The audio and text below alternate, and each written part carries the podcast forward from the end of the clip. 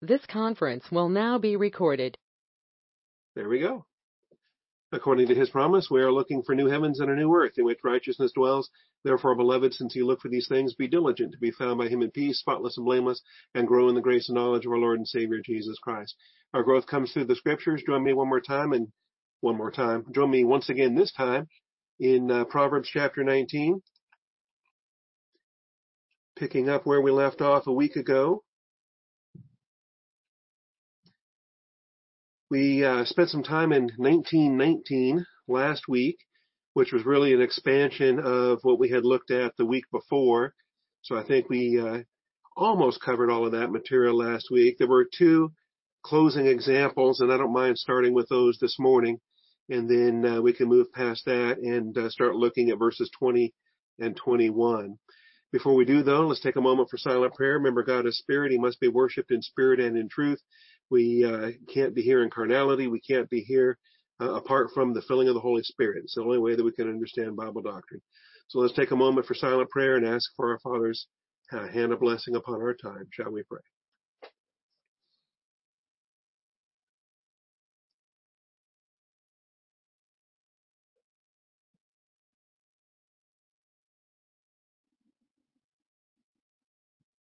Father, we come before you this morning thankful for your truth, thankful for the blessings we have to assemble together, and thankful for the protection you bless us with, Father, as uh, the the virus is sweeping across our nation and people are getting sick and dying. Father, thank you for um, the protection you've offered to the members of Austin Bible Church. We do pray, though, that as soon as possible, that you would return us to our freedom, that you would return us to uh, the uh, capacity to meet in our church building and and to have uh, the normal way of life return. So that's in your hands to give our president wisdom, give our governor wisdom, and uh, and everyone involved. We thank you now for this time of study that you would open our eyes and bless us from the book of Proverbs. We thank you, Father, in Jesus Christ's name. Amen. All right, well, we'll put our Bible back up here where we can see what we're reading. Not Daniel chapter 7, however. That's where I was last night with the deacons. They were talking uh, about the revived Roman Empire and the coming tribulation. Always a fun study. As we get back to Proverbs 19, we see what we've been dealing with here lately. One who is gracious to a poor man lends to the Lord, and he will repay him for his good deed. Then in verse 18, discipline your son while there is hope, and do not desire his death. So as long as he's still alive, there is hope and you want to pray for him, you want to discipline him. And uh, we studied the issues there. We then talked about the man of great anger. And the anger, which is actually a better translation, would be wrath. But really the context takes it far beyond wrath or anger. With any time a, uh, a person is under divine discipline, anytime a person is under the penalty, which is like a tribute, which is like a fine that has been applied to someone that has caused tremendous social uh, danger or social upheaval. And uh, if you're under divine discipline, if a friend of yours is under divine discipline, you want to be praying for them. You never stop loving them. You don't regard them as an enemy, but you admonish them as a brother. But the one thing you don't want to do is leave yourself um, open to joining that divine discipline by becoming a partaker in the uh, in the uh, the issue that got that person in trouble in the first place. And so I've got our slideshow caught up to what we're dealing with. We've done a lot already here in uh, in chapter 19. Zoom in where I can see the the slide that we're looking at. Yeah, if you try to rescue somebody when they are rightly fined, when they are under the discipline, the, the divine discipline, the social discipline, the community discipline, uh, the idea of the rightly fined wrongdoer.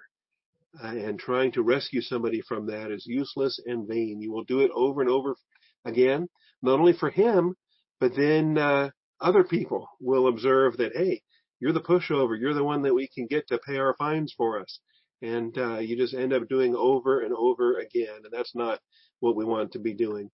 More than that, it's also an endeavor to mitigate divine the divine purpose for instructive correction. Remember, when God puts us under divine discipline, He does so to teach us. We're, we're supposed to learn those lessons. We're supposed to grow through that discipline so that our thinking is changed, our actions are changed, so that we don't make those same mistakes again. And, uh, and if we don't ever learn that mistake or learn from that mistake, then we're going to put ourselves under discipline again and again and again until we do learn the lesson. Sadly, when uh, when friends come along or family members, parents, when they keep bailing us out, when they keep paying our fine, well, then we're not learning our lesson. We're actually learning the wrong kind of lesson. We're learning that we can continue being sinners and continue doing what we're doing, and uh, other people will bail us out. And so the sin nature actually likes that. The, the, the old sin nature loves to be bailed out because uh, that means they can keep, you know, keep doing sin and, and have the uh, have the Trump come along and, and, and bail us out of, of what we're doing. Anyway, we don't want to be hostile to the will of God and uh, an adversary to the will of God. And Gamaliel understood that lesson. And um, remember that when you're making provision for carnality, you are participating in carnality, even if it's not your own carnality. You can make provision for somebody else's carnality, and you can be a partaker of that. And uh, Scripture tells us don't do that because when you're a partaker of the carnality, you yourself, uh, we become objects of God's judgment and God's discipline. And so uh, these were the verses we looked at last week, and I, I tell you they are significant. Um, you will you will line yourself up for discipline faster than anything when you join the uh, the side that's doing that. So Romans 1:32, Ephesians 5, all those verses in Ephesians 5 that speak to that. You don't even want the reputation. You don't want it to be named among you. So uh, that's the that's the issue there. The two examples, and we ran out of time before we could read through these, but the two examples uh, include where where it's family members that cause the subjectivity, that cause the uh, believers who should know better to uh, to make poor choices. And Eli is the first of those examples. David is the second of those examples. And um, and I think it's it's it's better that we keep it biblical. We can use the biblical illustrations to show the principle that uh, that drives the point home and that makes it very clear. I think beyond the biblical examples, probably every single person in the church has personal examples, family examples. We have circumstances and testings in our own lives whereby we have um, loved ones that are not walking in the will of God, and we end up facing consequences, the cursing by association and the other consequences. And then on the occasions where we've violated scripture, we've violated our own conscience, we've uh, we've actually become partakers in their darkness. Uh, and in some cases, we've done so without realizing we've done so, but we've done so by uh, making provision for their sin and making provision to mitigate their discipline. And so there's there's plenty of examples where we can illustrate with that as well. Let me just uh, run through. I don't want to take the whole hour doing this. Uh, but we can take, uh, I don't mind taking a few minutes to, uh, to look at these. We can leave the point up there like that, hopefully, and, uh, and see. Also, by the way, I've, I have noticed too, um, the other day when I was a participant in a GoTo meeting rather than the uh, teacher or the presenter in a GoTo meeting, I learned that you can move the cameras, and, and so a lot of us uh, have, uh, for example, my camera where you see me talking up at the top of the screen, and then the the rest of the screen below me is uh, is uh, given over to uh, what I'm displaying and, and and so forth. You can actually move that to the left, to the right, to the bottom. If you don't want my camera on the top, you just select there, uh, you know, the view, and you have the opportunity to move to move that view. So you might uh, you might play with your settings there and, and, move the cameras to the left or to the right or to the bottom wherever you want them, uh, so you can maximize your uh, your screen area for the uh, for the Bible verses and for the points of study. Okay, and I'll see if maybe I can get uh, Dylan to uh, to make a video of that to show the different configuration options on that. Anyway, let's go to uh, 1 Samuel chapter 2, and you'll see what I'm talking about here with Eli and his sons. It's kind of a, uh, chapter we look to now, he's not a pastor, he's a Levitical priest, and so his sons aren't pastors' kids, but you know, it seems sometimes the PKs uh, get a lot of attention, and uh, so it's interesting. I've prayed over these chapters for uh, for years now. I think ever since uh, I've become a parent, and you think, okay, because uh, Eli's children were, were were train wrecks, and uh, and Samuel's children were train were train wrecks.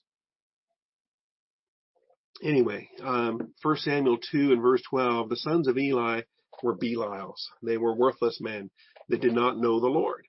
And you know, you didn't have to be a believer to become a high priest. You just had to be the son of the last high priest.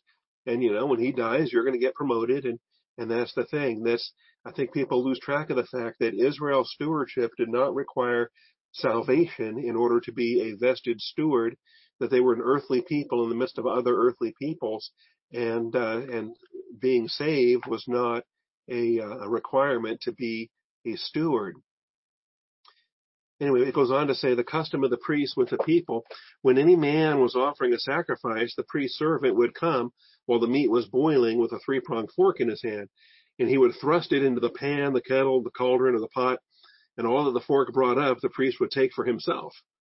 And so, I mean, you can imagine, uh, you're trying to uh, conduct your services, you're trying to have the sacrifices, you're trying to conduct it with, and, and they were just barging in there and, and you know, like someone that barges into the kitchen and wants to snack off the stove while you're trying to get dinner together. Well, these are the, the sons of Eli that are intruding into the Levitical uh, procedures here, and it's just terrible. And then it gets worse from there. Also, uh, before uh, they burned the fat, the priest's servant would come and say to the man who was sacrificing, "Give the priest meat for roasting, and he will not take boiled meat from you, only raw." Anyway, we can get down through some of these things, but it says in verse 17, "The sin of the young men was very great before the Lord, for the men despised the offering of the Lord."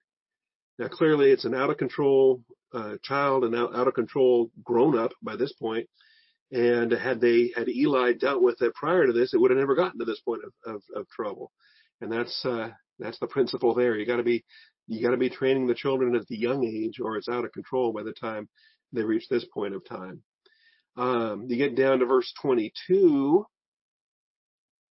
Now Eli was very old, and he heard all that his sons were doing to all Israel, and how they lay with the women who served at the doorway of the tent of meeting. So, you know, their religious uh, capacity as a priest gives them uh, introduction to these people, and, and, they're just abusing their position, and they're they're they're victimizing uh, these women. It's terrible. So he doesn't stop it though. He says to them, why do you do such things, the evil things that I hear from all these people?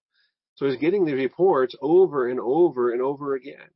He says, no, my sons, for the report is not good, which I hear the Lord's people circulating. well, you've heard the report. You've heard the report multiple times. There's, there's plenty of witnesses. Uh, and with two or three witnesses, you can have, uh, these people put to death.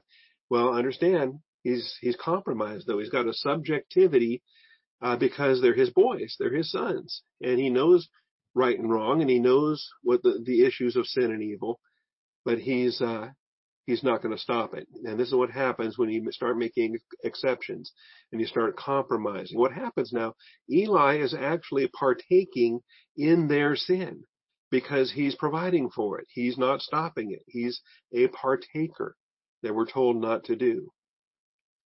So um, that takes us down through verse uh, 25. If one man sins against another, God will mediate for him. But if a man sins against the Lord, who can intercede for him? But they would not listen to the voice of their father, for the Lord desired to put them to death. They're uh, approaching the sin unto death, and this is the will of God, is the sin unto death. So are we going to try to mitigate that? I mean, you cover for them all these steps along the way. What are you going to do now? Down to verse 29. And this is where the Lord now is going to be rebuking Eli. Anyway, so it's uh, it's not good.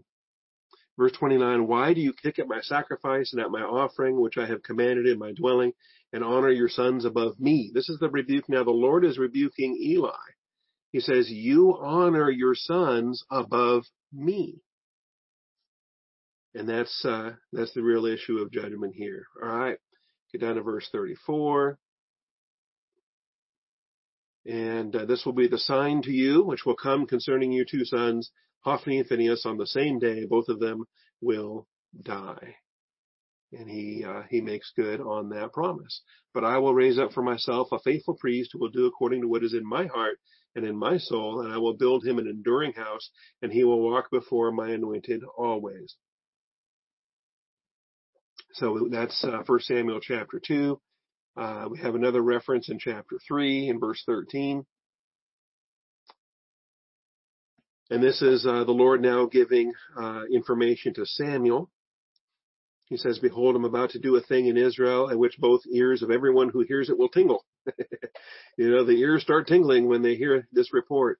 And in that day I will carry out against Eli all that I have spoken concerning his house from beginning to end.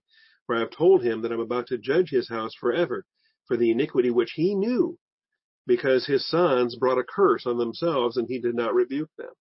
So understand this, the divine discipline is spreading beyond Hophni and Phinehas, and it's spreading beyond Eli. It's actually now the judgment and discipline is coming upon the entire house. This is why we have to keep short accounts, why we have to stop it uh, at the at the first chance that we have, so that it doesn't the discipline doesn't spread to the whole house.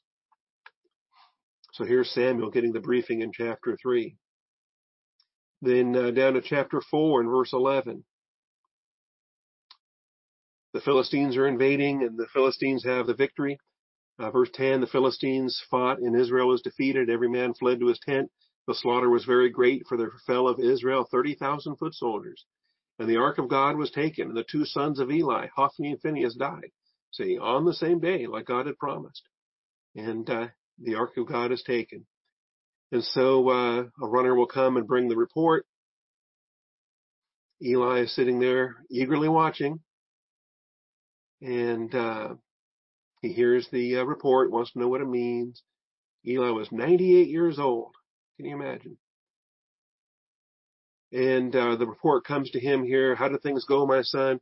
Then the one who brought the news replied, Israel has fled before the Philistines. There also has been a great slaughter among the people. Your two sons also, Hophni and Phinehas, are dead, and the ark of God has been taken. And so uh, Eli has to receive the uh, the report before he himself is going to die the sin unto death. But the uh, he has to receive the report first because he is the witness. He's the witness to the prophecy God had promised him that his two sons would die on the same day. And this is what he hears here. So when he mentioned the ark of God, Eli fell off the seat backward beside the gate. His neck was broken and he died, for he was old and heavy. Anyway, makes me wonder how he got up on the on the donkey in the first place. 98 years old, old and heavy. Somebody helped him get up there. All right. So that's the example there, and that's Eli and his subjectivity. The other example that we have is with uh, David and uh, another sad story, 2 Samuel 13:39. The heart of King David longed to go out to Absalom, for he was comforted concerning Amnon since he was dead. And, you know, the tragic things that happened in David's family, it's the divine disciplines, the ongoing consequences of his adultery with Bathsheba, and it, uh, it carries forth to the next generation. And David was very subjective, and, uh, and he loved Absalom, and, and, uh, even uh, though Absalom was worthy of death, that uh, his sins uh, should have, um, you know, should have uh, uh, caused his death. Well, how how does David apply that penalty? You know, David is so compromised himself. David was worthy of death. David should have been executed for his adultery. Should have been executed for his murder. You know, uh, under law, David was worthy of death. So how does he come along as a king and uh, and uh, have any leg to stand on when it comes to disciplining his children for sexual sins or uh, for murder or for these kind of things. He, uh, he he's he's hardly one to talk since he himself has has done all those things in his own uh, in his own generation. Anyway, you see his heart and you see his heart longing for Absalom. Also 2 Samuel 18:33 the king was deeply moved, went up to the chamber over the gate and wept. And thus he said as he walked, Oh, my son Absalom, my son Absalom, my son. Would, would that I had died instead of you, O Absalom, my son, my son. And, uh, such a moving testimony of the subjectivity. This is what it is. A believer who should know better.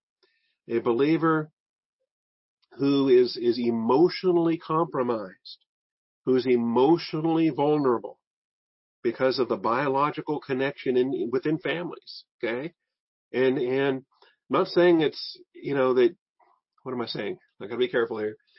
The family connections, they are what they are. You're gonna love your family. You're gonna love your children. You're gonna love your spouse. You're gonna love, those, those are normal connections. But you can't allow the normal family love to cause uh, a loss of spiritual um, spiritual priorities as grounded in the Word of God. I guess that's the best way I can say that. All right. It gets so bad even that when we cross into chapter 19, even Joab is able to pr- uh, provide a rebuke, and Joab is not a spiritually minded man. Uh, if he's even regenerate, I don't. I've never seen any indication of, of Joab's regeneration, but uh, he is he is unbeliever at worst and uh, carnal believer at best, and he never has any kind of divine viewpoint.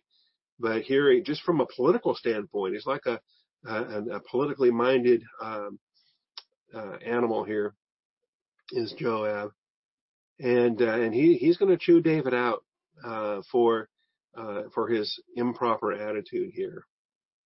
And the king is still just kind of out of control. And uh, verse 4 the king covered his face and cried out with a loud voice, Oh, my son Absalom, oh, Absalom, my son, my son. Okay, all right, David, I get it already. You know, uh, get it together.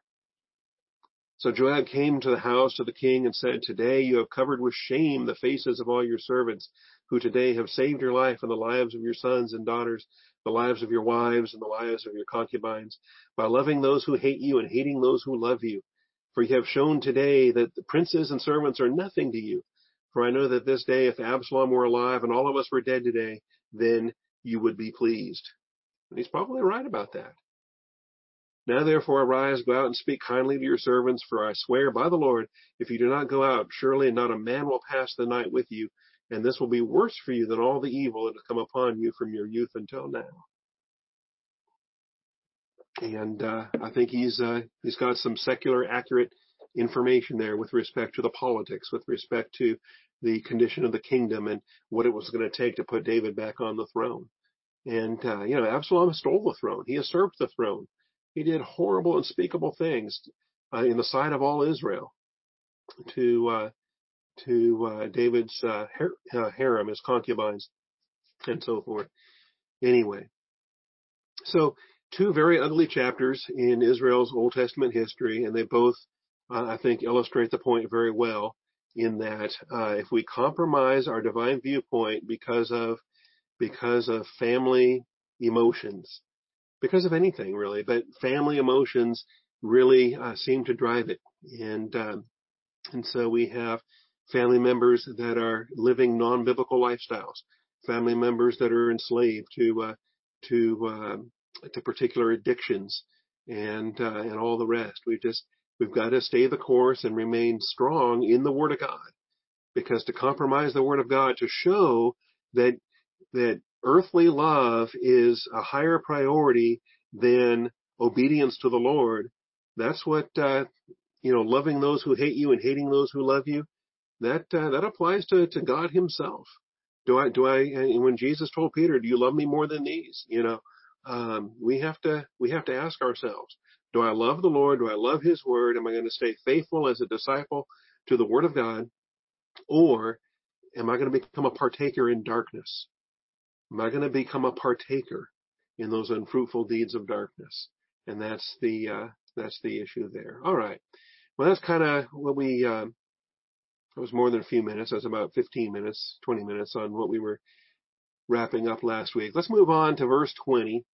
And let's talk about verses 20 and 21. And, and really, we get a bit of a recap here. Um, these verses would fit nicely in, uh, in the first nine chapters. It's almost like uh, we have uh, a couple of verses of parental wisdom that would fit nicely. uh, wisdom lessons that would fit naturally in the parental wisdom portion of the book are worthwhile reminders throughout adult life, and they're rightly placed sporadically throughout the remainder of Proverbs. And so you'll see what I mean by this when we look at Proverbs 19 verses 20 and 21. Let's go ahead and read them. Proverbs 19 verses 20 and 21. A couple of verses here, and I think poetically they're linked together nicely. Listen to counsel and accept discipline that you may be wise the rest of your days, or wise in the afterward. We're going to talk about that idiom. It's, it's a, it's a bit of a puzzle. But listen to counsel and accept discipline that you may be wise the rest of your days. We, we would be used to seeing, uh, reading those words or, or uh, dealing with these principles in the first nine chapters. It almost seems like those were the words that uh, that Solomon was giving to his son, or words that David was giving to Solomon. Uh, they are commands. Listen, uh, almost like a parent is speaking to a child. Uh, these uh, these are the kind of verses that we would be very uh, comfortable in the first nine chapters. They're not as common in chapters 20 or chapters 10 through 31, but they do sporadically appear every now and then, and and they're worthwhile reminders just because we're not children in our parents' homes anymore doesn't mean uh, you know that we uh, don't aren't edified by warnings such as this. And uh, every now and then it's good to to have, be reminded of these principles. Verse 21: Many plans are in a man's heart, but the counsel of the Lord will stand. Uh, again, you, you train your child in that, uh, but it's good to remind yourself in that from time to time throughout adult life. So not uh, not a bad thing to have a childlike instruction that uh, that uh, we might be, you know, taking a Sunday school lesson, and uh, after uh, after Sunday, asking your child, "What did you learn today?" and then uh, realizing that it's it's the Word of God, and uh, and I can learn from it too, and I should be reminded of any principle that that a child can learn from. should be a principle that I can learn from, and and we see it here. All right. So listen to counsel and accept discipline. It's not just uh, that's the Musar child training, but the Musar discipline that we're all under. Every believer is under the discipline of God the Father. Every believer is under the discipline of the Lord. And we should never stop. We should never stop listening. We should never stop accepting the discipline that God puts in our lives. No human being ever outgrows this need for counsel and discipline the, the no human being. If you think you have, you're in uh, you're in danger. You're on ver- you're on the verge of uh, of a tremendous crash. Because remember, uh, let him who thinks he stands take heed lest he fall. No human being ever outgrows this need for counsel and discipline. We see it here in verse 20, and it, uh, it we get it repeated in verse 27. The consequences reach the end of this life and beyond. The consequences are in fact eternal. If you glance down to verse 27, you're going to see the uh, restatement of it. Uh, Cease listening, my son, to discipline, and you will stray from the words of knowledge. The day that you stop listening, the day that you say, well, I've got enough doctrine, or well, I've been to church long enough, you know, and, and, and, uh, sometimes it happens, and sometimes church age believers who should know better, they just decide, you know, they've had enough and uh, they they've they've had enough, they've learned enough, they know enough. They uh, they they don't need to be in church anymore. They don't need to be under doctrine anymore. Um, and they they just kind of decide that they're they're they're, they're they're good people. They're a good believer. God's happy with them, and uh, based on what they know now, they can they can just kind of coast from now till the trumpet. you know, uh, they've they've got enough doctrine. They their their life is on track, and uh, and uh, they're they're content and so because they're content, they just assume that God's content. that, um, this is, uh, it's just, it's a lie that we tell ourselves. And Satan, Satan's whispering, you, you know enough, you have enough, and, uh, failing to realize that it's, it's the arrogance. Knowledge puffs up, but love edifies. And, uh, that you think, well, I've got enough doctrine. I, I'm a good person and, uh, and I'll just, uh, I'll keep living a moral life and God will be happy with me and uh, and and uh, and and really, what is there left to learn? Don't I know everything already? You know, and then see, it doesn't all happen overnight, but eventually after time, you just kind of, you start convincing yourself that, well, yeah, I know that. Well, yeah, I know that. Well, yeah, I know that. And over time, sadly, this, this pathetic attitude just, even when they're in class, even when they're under teaching, they're not humble before the teaching and they're not eager to learn anything new because they've convinced themselves they'll never learn anything new. And, uh, yeah, I know that. Yeah, I know that. And so after, uh, after a few weeks of sitting there thinking, well, I'm not learning anything. I'm not learning anything. Then, uh, you pretty much talk yourself into the fact that, well, I, I guess I, I don't need anything. I know it all and, and off you go. So this is, uh, this is a good proverb to, uh, remind yourself that we should never reach that point. We should never be so bored with doctrine where it's ho hum and, uh, and, uh, we're not learning anything. If we're not learning anything, there's a problem because scripture says he that has an ear let him hear what the spirit says to the churches. God the father is still communicating and uh, we have not reached omniscience. We we should still be learning something. And uh, there you have it. Anyway if you cease listening that's uh, it's not an order it's just a statement. If you do cease listening then here's the consequences. You're straying from the words of knowledge. As soon as you close your ear you're off the track and and that's trouble.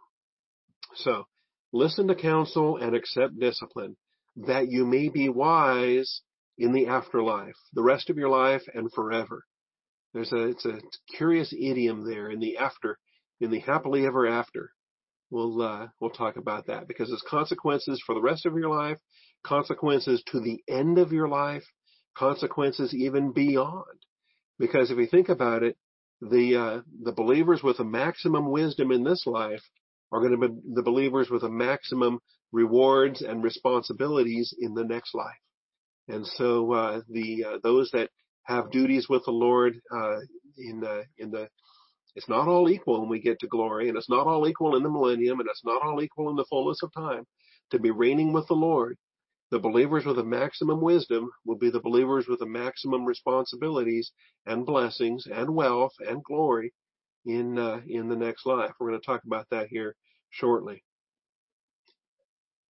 So no human being ever outgrows this need for counsel and discipline. We had a uh, a similar statement, a concept way back in chapter 12. You might recall. The way of a fool is right in his own eyes, but a wise man is he who listens to counsel. And uh, just because you're grown up, just because you've left home, just because you're in your own generation, uh, that doesn't mean you you can stop listening to counsel, and uh, you should still listen to counsel. And and uh, you're not under the parental discipline, but you can still be blessed by parental counsel, and uh, you can be blessed by uh, other counsel, other elders in your community, of course, in your church community. You've got your pastor and your elders there. The wise man is he who listens to counsel. We never outgrow that. And uh, just because you're pastor doesn't mean you can't listen to counsel. That's why God gives you fellow elders. That's why you have fellow pastors. That's why you go to. I enjoy going to pastor conferences just so I can. Uh, iron sharpens iron, and you have the opportunity to uh, to learn things from your fellow pastors. So it's a wise man who listens to counsel. You never outgrow that. Chapter 15, verses 32 and 33.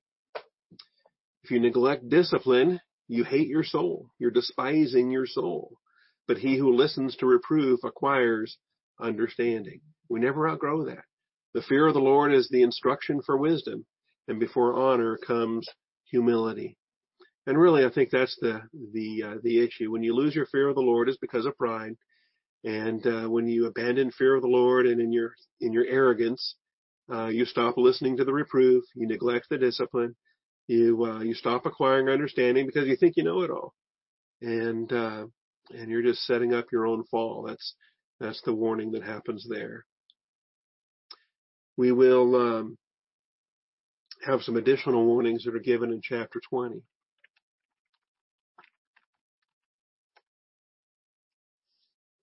Prepare plans by consultation and make war by wise guidance.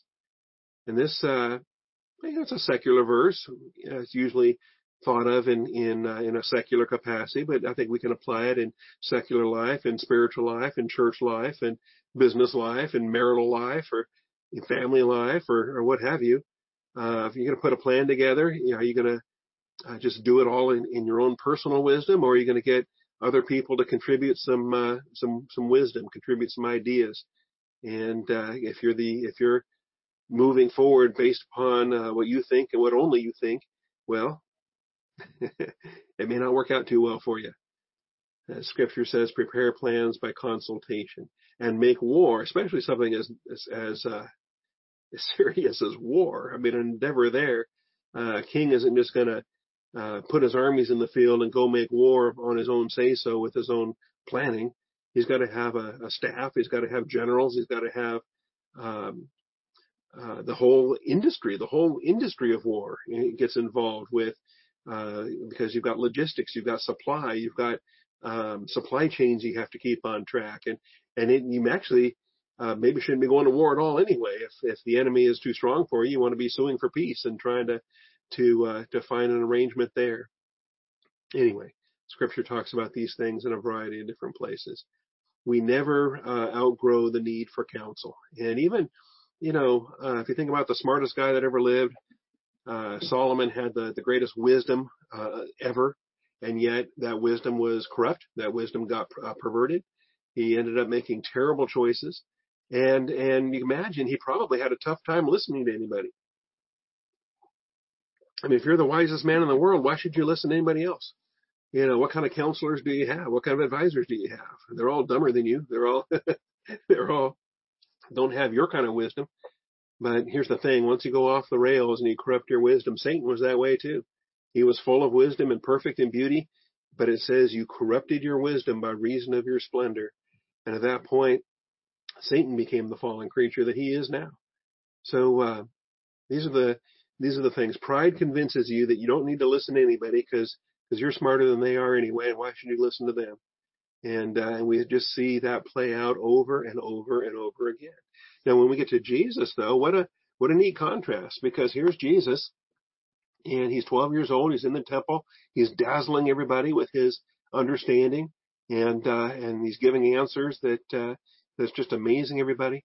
But then when his mother and father, they didn't know he was sticking around, and they uh, they were disappointed, and they were frightened, and and uh, and they they uh, they didn't know, and and he didn't know that they didn't know, and he, that he had to be about his father's business. We've taught this, and it's curious to me that uh, that he submitted to them, that he submitted to them and he returned to their house and he stayed under their discipline. He stayed under their counsel, under their wisdom, under their discipline. And, uh, you know, you would think if anyone would outgrow the need for counsel and discipline, it would be, it would be Jesus.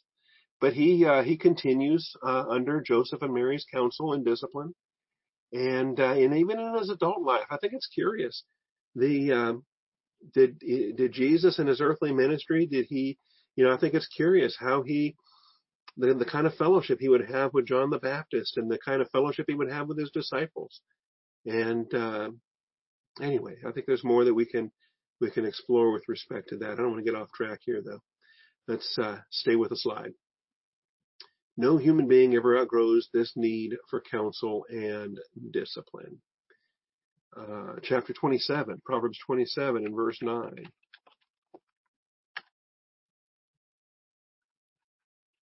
Oil and perfume make the heart glad, so a man's counsel is sweet to his friend. There's a benefit, there's a blessing, there's a joy. And um, if you think you don't need it, you're actually cutting yourself off from some of the, the gladness and, and sweetness that God would otherwise have for you. You know, and I know pastors. I know pastors that don't come to pastor conferences, and it's and and they've got different reasons why.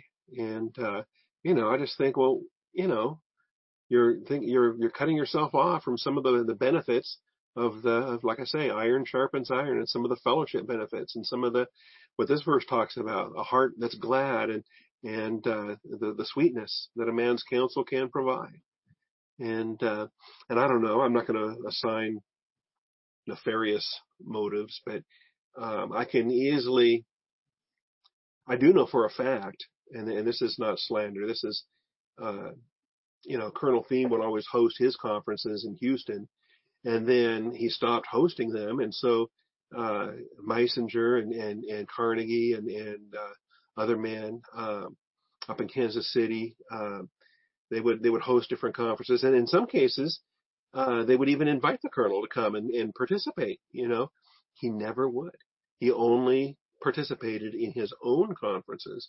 He would never go to somebody else's conference, and I don't know. You know, he's with the Lord now, and and uh, just I, I wonder about that from time to time. Why is that?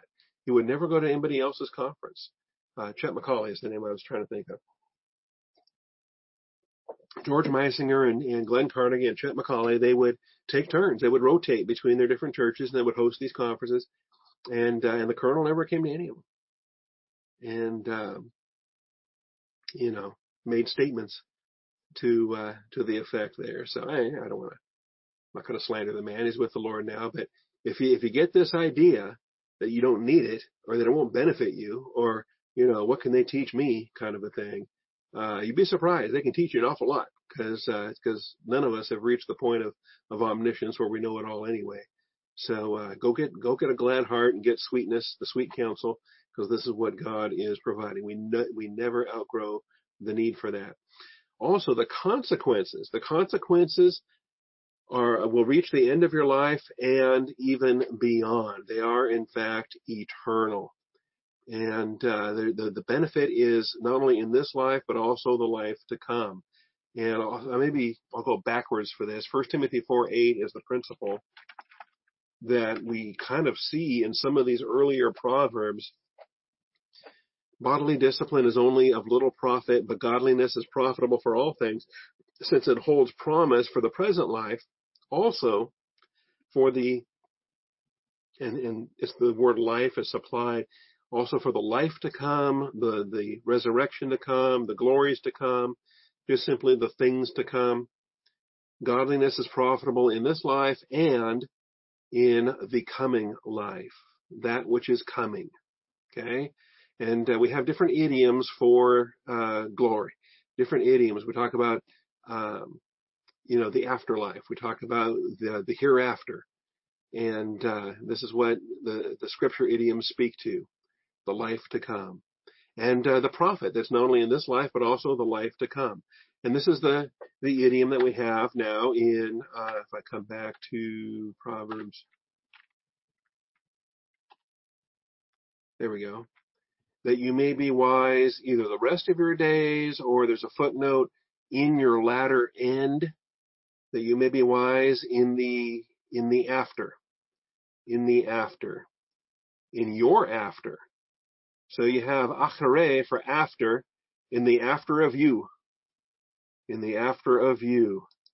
In the Greek Septuagint, it has in your eschatology. Eschaton. That you may be wise, that you may become wise in or upon, upon your eschatology. All right. Your personal eschatology, your personal eschaton as you have it there, eschaton, genitive plural. So, um, that you may be wise in your end, at your end, beyond your end, in your after these things, in your after these things. And that sparks a lot of discussion among the, uh, the rabbis and the commentators. Um, what are the after your things? You know, is it after you obtain your wisdom? Or is it for the rest of your life? Is it to the end of your days? Uh, the the idiom is used in that way. Proverbs uses that idiom in that way um, to kind of show you the lifelong consequences of sin or the lifelong consequences of wisdom. In this case, of course, it's wisdom, the lifelong consequences of listening to counsel and accepting discipline. But when you go back to Proverbs 5, you're going to see uh, consequences of sin, consequences of uh, prolonged carnality. And this is the case of the, the strange woman. Remember the, uh, my son, give attention to my wisdom when parents are warning their boys about uh, those kind of women, right? Watch out for the strange woman. And we warn our daughters about those kind of men and uh, be on the lookout for uh, for the wrong kind of boys that uh, that aren't uh, don't have the priorities of the Word of God the way we're supposed to have. So my son, give attention to my wisdom, incline your ear to my understanding, that you may observe discretion, that your lips may reserve knowledge. For the lips of an adulteress drip honey, and smoother than oil is her speech. And of all the things uh, you're concerned about with her lips, you know, worse than the kissing or or other things that, that her lips might do. Her lips can be talking and her mouth can be saying horrible things and the the unbiblical things, spreading the uh, the uh, human viewpoint that's hostile to the Word of God, casting doubt. Did God say? You know, did God say? And uh, speaking things that are contrary to the Word of God. And so we train our children with divine norms and standards, and then uh, this uh, adulteress comes along and starts communicating things. Oh no, that's that's old fashioned. That's wrong. There's there's nothing wrong with it, and uh, it's fun. You can get involved in these things outside of marriage, and it's a great it's a great time. Anyway, so you're listening to these these uh, terrible lies. Smoother than oil is her speech, but in the end, she is bitter as wormwood. Now, in the end, what is this about? In the end, this is the same in her achre, in her after these things. After, uh, is this the end of her life? Is this to the end of her days? Is this the sin and the death that she failed to repent and now she has a, a miserable end? And, or is it even beyond her physical life? In the end, sharp as a two-edged sword, her feet go down to death, her steps take hold of Sheol. And so not only is it for the end of her life, not only is it, you know, a lifelong consequence, what happens when you build these, these patterns of sin and you're just enslaved to them to the end of your days? Well, the end of your days doesn't stop your enslavement. Because uh, what happens when you leave this earth and you reach Sheol? You still have the bitterness. All right, so her steps take hold of Sheol. She does not ponder the path of life. Her ways are unstable and she does not know it. So we have the consequences here. And, and to me, when we're warning our children about the consequences of, of fornication, the consequences, it's far more than just uh, uh, venereal disease. It's far more than just uh, physical consequences, you know, of uh, of, of uh, viruses and whatever else. It's uh, it's a thought process that poisons your soul that lasts with you for the rest of your life. You carry that damage with you uh, from your youth into your adult life, into your marriage, into uh, even affecting the next generation. It's it's terrible, and it doesn't stop with death. So, uh, my sons, listen to me. Do not depart from the words of my mouth. Keep your way far from her. Do not go near the door of her house, or you will give your vigor to others and your years to the cruel one. Strangers will be filled with your strength. Your hard-earned goods will go to the house of an alien, and you groan at your, here we have again, your, your after things, your final end, right? Your after things, your final end. And I think it's, is it the same idiom that we have in your, uh, after things? Okay, no, it's not the, let's see. When your flesh and your body are consumed. Oh yeah, it is. There it is. It is your achere. The achere, zaka, your after these things. When your flesh and your body are consumed, same thing in the Septuagint, it's your eschaton, you're after these things. When your flesh and your body are consumed, and you say, How I have hated instruction, and my heart spurned reproof. I have not listened to the voice of my teachers, nor inclined my ear to my instructors. I was almost in utter ruin in the midst of the assembly and the congregation. Now see, thankfully this young man woke up. This young man had parents that warned him and now he's able to draw upon that memory and, uh, and repent. He said, I was almost in utter ruin in the midst of the assembly and the congregation. Anyway, drink water from your own well. This is the, the blessings, rejoicing in the wife of your youth yeah, this chapter is uh, pretty uh, pretty blunt. in training our children with respect to their own morality. His own iniquities will capture the wicked. He will be held with the cords of his sin. He will die for lack of instruction. The greatness of his folly, he will go astray. This is what happens when doctrine does not wake you up. So, consequences reach the end of your life and even beyond your life. Proverbs 5 verse 4 and 11. Proverbs 14:12. There is a way which seems right to a man, but its end is the way of death. And so here's the uh, the idiom that we're talking about, the achre, right there, the end. And so we want to uh, we want to constantly be listening to counsel and discipline.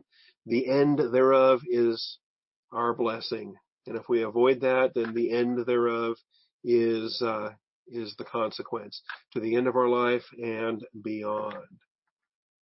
Proverbs 16:25.